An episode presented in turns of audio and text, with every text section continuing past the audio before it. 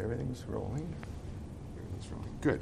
All right. This is an oral history interview with Senator Warren Rudman uh, for the Dole Institute of Politics at the University of Kansas. We're in the Washington offices of Stonebridge International, and today is Wednesday, December 12, 2007, and I'm Brien Williams. Let's start with uh, some of your first thoughts about what you'd like to say about uh, Senator Dole. Well, I've known Bob Dole for a very long time. Uh, I knew him before I came to the Senate. Uh, I met him uh, while he was uh, campaigning with Jerry Ford uh, as his vice presidential nominee. Uh, I quickly came to recognize that this was a very unique Midwesterner, somebody who had many traits that I admire, very direct, not a lot of fancy verbiage very easy to understand, extraordinarily patriotic, and someone who had overcome great disability uh, to get where he finally finally arrived at. And he is a very special human being. And the more I got to know him, the more I came to respect him. And I was very close to Bob during my years in the Senate, and particularly when he ran for the presidency uh, against uh, President Bush what was he like, sort of one on one in private moments and so forth? Describe what it's like to be with him. You know, Bob Dole's public persona and private persona are, are quite similar. I've never understood uh, really the imbalance uh, that's been applied to him by the media on occasion and somehow depicted him as mean and gruff. Uh, oh, yes, during campaigns, uh, particularly that campaign with Jerry Ford, he could be pretty tough, but that was his job. But in person and, really uh, as a leader, Bob Dole is a great listener, marvelous sense of humor, very direct, very understanding of someone's political needs, uh, uh, very realistic, uh, and, and, extraordinarily easy to talk to. A very relaxed guy to talk to. You don't sense any kind of internal strife going on with Bob Dole when you sit and talk to him. You're getting a kind of the heart of the Midwest, uh, a guy from Kansas who's never really changed very much. Some have said he tends to be somewhat impatient. Well, I think that's true of a lot of leaders. Uh, uh, yeah, I think Bob Dole is impatient. I think uh, Bob is very intellectually extraordinarily smart. He sees issues, all facets of the issues, very quickly. Uh, comes to fairly quick decisions on what he thinks is the proper path and doesn't have very much understanding of why it takes some people so long to make up their mind. I mean, particularly when he was the leader and he'd make a case to someone as to why they should support a particular legislative initiative, why they should vote either yes or no, and they would agonize and take so much time to do it. But that's foreign to Bob Dole. Bob Dole is a decision maker, and his whole life has been that way. And uh, you know, I've tried to emulate that myself. In some, some people have described him as being very adept at not making decisions, but letting people sort of work things out uh, in his leadership role. Does that? Well, I think as a leader, I mean, I think he clearly pointed the direction he thought people ought to go. But he depended on a lot of other people who were very supportive of him, people like myself in various legislative initiatives to try to help move the ball forward. And he was never impatient in that sense. He understood the process took time. But when you finally get down to the point where the decision had to be made and people couldn't make it, I think that kind of got under his skin. Didn't show it a lot, but I could tell because I know him so well. And was he more a conciliator, or did he have a very strong set of values and objectives? Well, I think both. I, I think Bob Dole had a had and has a very strong set of personal values, political objectives, knows who he is, knows what he believes, doesn't have to stop and think on an issue where he's going to come out on it. I mean, he inherently understands where he is on issues. Uh, but on the other hand, he fully understands that others may not uh, quite have the sense uh, of who they are, may not have the deeply embedded values that Bob Dole has. Very understanding of that. and not impatient about that at all, and understood other people's political needs. People who found themselves in a terrible political crunch where they really wanted to support something, but it might cause them dire political consequences. Bob understood that. I mean, Bob didn't ask people to do things that were going to commit political suicide. How does that uh, conform with what appeared to be a problem in his presidential races of not having a real clear cut image of what he, a platform?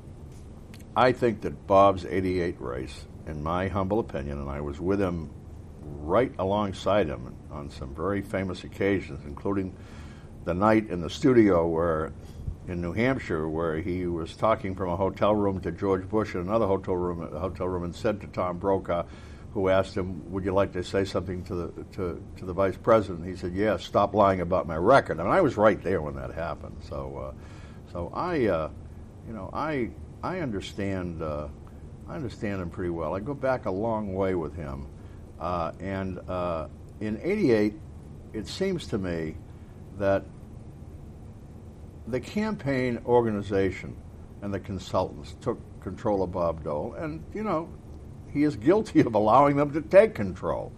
He never really emerged as the Bob Dole that I have known during that campaign. I mean, Bob Dole didn't really need a lot of managers to tell him what to say and what he believed and how to put it forth. But, you know, the same thing has happened to a lot of other candidates. Uh, who suddenly became people who were very different uh, than, than, than I knew them. And I think a great example of that would be would be Vice President Al Gore, who has since gone on to you know win a Nobel Prize and, and an Emmy and has done incredible work and has been extraordinarily attractive and popular. But boy, when he ran against George uh, W. Bush in 2000, you would not have thought it was the same human being. And I have the same feeling about Bob Dole in '88. I mean, I think that he allowed himself to become a captive of a campaign and a management that really didn't understand him or his style. That's what I think. Were you at all associated with his short uh, campaign for president in 1980? Well, I was running myself in 1980 for the Senate, so I knew him, of course, and observed him and Howard Baker and John Connally and Ronald Reagan and George Bush and many others, but not very close to him during that. Are there any things about the 88 campaign? Uh, you've already mentioned the stop lying about my record. Other really memorable occasions or thoughts you have about that campaign? Well, the most memorable occasion to me is the one I've just described to you. I mean, and, uh, you know, it, it, really was, uh, you know, example of dishonest campaigning. I mean, uh, and Bob had won the Kansas caucuses. He came to New Hampshire doing well, and they decided to knock him down by putting the label of tax raiser around his neck when the fact is what he was supporting were the tax increases proposed by the Reagan administration of which George Bush was vice president. And I mean, it was it was very disingenuous, and uh, the ineptitude of the Dole campaign enabled to turn that around quickly and come back at them before that fatal weekend where we were unable to produce a commercial to do it. That sealed his fate in New Hampshire. Had that gone differently, Bob Dole well might have been president of the United States. And what kind of a president would he have made? He's been a wonderful president. I mean, Bob Dole, number one, in the area of domestic policy, really understands uh, America, and in many ways is quite moderate. In some ways, I would even say liberal, uh, as it deals with people who really have got the short end of the stick in society. I mean, his devotion to people who are disabled, to people who are poor, that people don't have enough to eat. I mean, that is reflected in his legislative program these are hardly the initiatives of a flinty, tight fisted, right wing conservative Republican. But in the area of foreign policy and defense policy, you know, those of us who have had the fortune or misfortune in our lives to see combat, to be wounded, to see people we care about killed next to us, tend to have a rather conservative approach to committing U.S. forces. And I think Bob Dole has always been one who would think long and hard before committing U.S. forces. If you had to, in the national interest, he wouldn't hesitate. But he would have been an excellent commander in chief who really understood the plight of the average soldier. We've been talking about him as a presidential candidate so far. Uh, what are some of your outstanding memories of him in the Senate?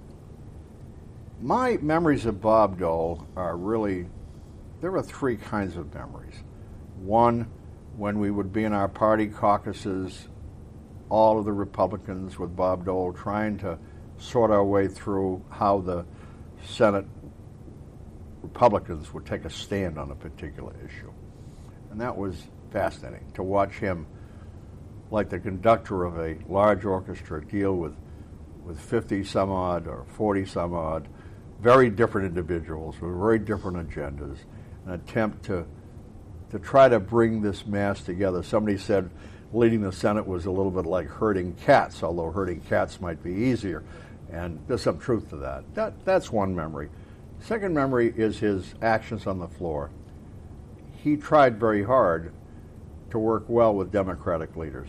And I saw that. He, you know, particularly his working with George Mitchell. They, they had great regard for one another. Ended up practicing law together for a while afterwards.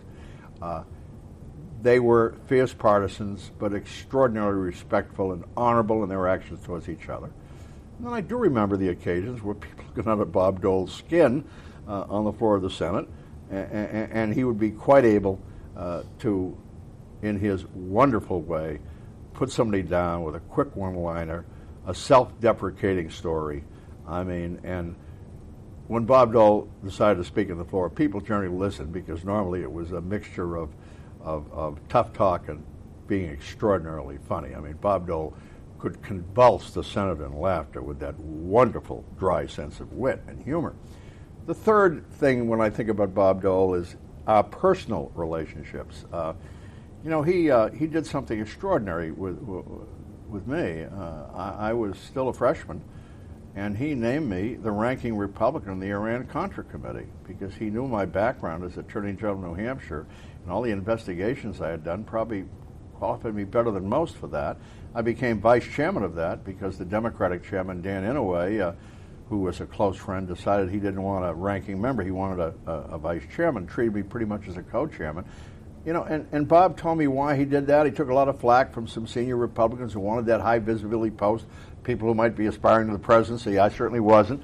Uh, and, and, and how he outlined why he wanted me to do it and what he wanted me to do and how he thought I ought to do it, but essentially said, you know, you'll have to make those decisions yourself. I'm not going to interfere in what you do. And then the same as he when he made me chairman of the ethics committee, and a job I really didn't want, but he said I had to take. He said, "You must do this for me. I need someone who I can trust, who will be fair and, and nonpartisan." And, and that committee is very important. It deals with the most sensitive subjects and how we talked about that. And during some of the very tough investigations, like the Keating Five, I would brief Bob Dole on what was going on, as any other committee chairman would. And I must say that never once did he intend to inject any political aspect, any political facet into either Iran Contra uh, or uh, certainly uh, into the whole Keating Five. So those are the contexts in which I came to realize his values, his integrity.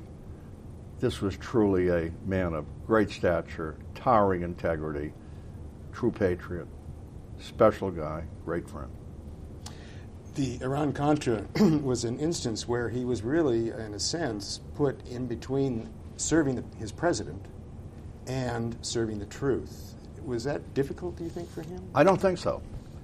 I remember very clearly uh, sitting with Bob uh, on a winter morning. I flew back from the Christmas recess when that whole story broke, and he had named, said, I want to see you. And he named me before he even called me that night. Named me that morning, and I came in that afternoon, sat in his office, that beautiful office overlooking uh, the mall, and we talked a bit, and we talked about the precedent, which of course was Watergate. And I said, you know, Bob, uh, my feeling about this. I mean, I don't know what the facts are, but from the allegations, we've got a real constitutional crisis here, and uh, you know, I am a Republican, but you know, my oath is not to the Republican Party; it's the Constitution, and you know, I may have to say and do some hard things. And he looked at me and he said, you do, you do what you think is right for the country. I'll never forget that. He looked me right in the eye and he said, Warren, you do what you think is right for the country. That's what I want you to do. And I said, well, on that basis, I'm glad to do it. And he never, ever departed from that. I think he was unhappy with some of the things I did, but he never said so. In relationship to Iran Contra? Yeah, I mean, I was kind of tough on some people. Uh, a lot of the Republicans thought I was tougher than I had to be, but some of them were frankly lying through their teeth, and I I'm an old prosecutor with a lot of experience examining witnesses, and I was going to let him get away with it. And Bob understood that, but I mean, it made it a little uncomfortable for, for the president, I'm sure. On the other hand, Bob recognized that by exposing some of these people what they were, I was helping the president, who really was not knowledgeable of many of the things that were being done in his name. And Bob understood that. Bob is very smart. Bob understands. Do you ever think that uh, maybe you didn't get all the story of Iran Contra? No, I think we got it all. And the books that have come out since have indicated that we got it all. Uh, there is no question in my mind that no one ever told Ronald Reagan that they were trading uh, essentially arms for hostages. And there's no doubt in my mind that no one ever told Ronald Reagan that they were taking proceeds from the sale of some of these weapons and giving them to the Contras in contravention of a number of U.S. laws. I am absolutely convinced that Reagan did not know that. And his diaries, which we were privileged to look at, and all of the information we got from the White House, and all the electronic traffic, no indication of it. And I believe we found out the real story. I guess uh, it's more with uh, George Herbert Walker Bush that uh, questions may may linger. Would that be true? I always thought he got an unfair rap on that too, and I think he said he was out of the loop. That's not a very artful way to put it. He was the vice president, but he may have been he may have been in the loop, but there were certain bypasses when it came to information. I don't think George Bush had any idea what was going on with that. Um, in your book, uh, which covered pretty thoroughly your senatorial career, I would I would think, that's probably what you set out to do and, and did it. Well, it was interesting. Uh, one of the people at the Library of Congress told me nobody ever written a book quite like it who was an insider because essentially, as you recall from reading the book, it, it, it takes the four responsibilities of the Senate. Three are given by legislation, one by the U.S. Supreme Court, to advise and consent, to legislate, to control the ethics of the members. Those are all in the Constitution. The advise and consent, the legislation, the ethics. The fourth, oversight, Iran Contra. Uh, that was given by the Supreme Court in the 1800s when a president objected to the Senate, how dare you investigate the executive branch of the government? The Congress said, wait a minute, we have every right to, and the Supreme Court decided that they did. And that book essentially covers those four responsibilities with an insider's look. And the people that enjoyed it the most were the people who covered it, the members of the press who bought the book or I gave the book to and they read it. They said, you know, we, we never knew that. We never could quite figure that out. And, and uh, so the book was very candid. It, it was not a a political document, it was a factual document. And it was published in 96. That is correct. So now we're 12 or so years beyond that. Have you thought of, oh, I wish I could, any reconsiderations about what you said in the book? No, as a matter of fact, I, am kind of pleased with the last chapter in which I predicted, unless the Republican Party was a little more careful with what it did and didn't get so involved with the Christian right, uh, uh, that it would eventually do itself grave harm. And that's exactly what's happened. And this coming election, I'm sorry to say, is have to prove that once more. No, I, I think the book was prescient in some ways. How do you imagine uh, Bob Dole will be remembered in 20 years, or should be remembered? oh, he uh, Bob Dole will be remembered for a long time, and what you're doing at the University of Kansas is a wonderful uh, thing to do. Bob Dole remembered, I think, for uh, a number of things in, in order of priority. He'll be remembered as a great American patriot who fought for the country, savagely wounded, savagely wounded, difficult recovery, determined to make something of his life, came to Congress, did extraordinarily well in the Congress, came to the Senate, rose to the top very quickly, uh, was a man who had integrity, who had ethics, who had great personal values, who contributed uh, greatly Uh, to the Senate during the years that he was in the leadership and also chaired the Finance Committee, and will long be remembered as someone who put the country ahead of his personal interests. That's how I think Bob Dole will be remembered, and the project that you're working on will help do that. All right. Okay, go ahead. I remember one witty remark of Bob Dole, which I'm sure he used on a number of occasions, but I heard it once, I believe it was on the floor of the Senate when there was some discussion about the House and the Senate and something going on. And Bob, in that very laconic, dry way, you know, kind of looking off into the space and not addressing anybody in particular, said, You know, he said, uh, I served a number of years in the House, and of course I was elected to the Senate. And the day that I left the House, it improved both bodies. And it just cracked everybody up. And there are numerous instances. Bob's best humor is self-deprecating, and he is a he is a marvel at making fun of himself and not taking himself too seriously. And uh, uh, it, it, it, it's a it's a marvel to watch. How important do you think that is for a politician? Oh, it's very able to do important. I think having wit and particularly self-deprecating wit, I think it, it conveys to the to the, your constituency, Bob's case, a national constituency, and to his colleagues, two things. Number one, that the man understands that there has to be a little humor in life, that life can't all be deadly serious. And number two, he doesn't always take himself seriously, that he tends to make fun of himself. And those are, that's a great trait. Not many of us have it, but he does. And I suppose laughter is also a way to share humanity. In There's no question, and there is a lot of humanity in Bob Dole. I, I have vivid memories of Bob Dole on the floor of the Senate during the debate for the Americans with Disabilities Act. Standing there, enormously disabled personally, looking across the aisle to Dan Inouye, which you know spent time together in hospitals, also severely disabled. Neither one of them would ever say they were disabled, but talking about people in America who have crippling disabilities, who need the help of their fellow man and their government. I've heard him speak about the food stamp program and what it does for poor people who are hungry. And then I go back and I look at Bob Dole's life growing up in Russell, Kansas, uh, recognizing that he was not a son of a wealthy family and how hard things must have been back at that time in Kansas. And it is not surprising that he has a broad streak of humanity running through him to help people who are less fortunate than he is. No question that's true. Did you t- uh, share any Codels with him? Did you do any travel? I did. Uh, I don't recall exactly which ones, but several.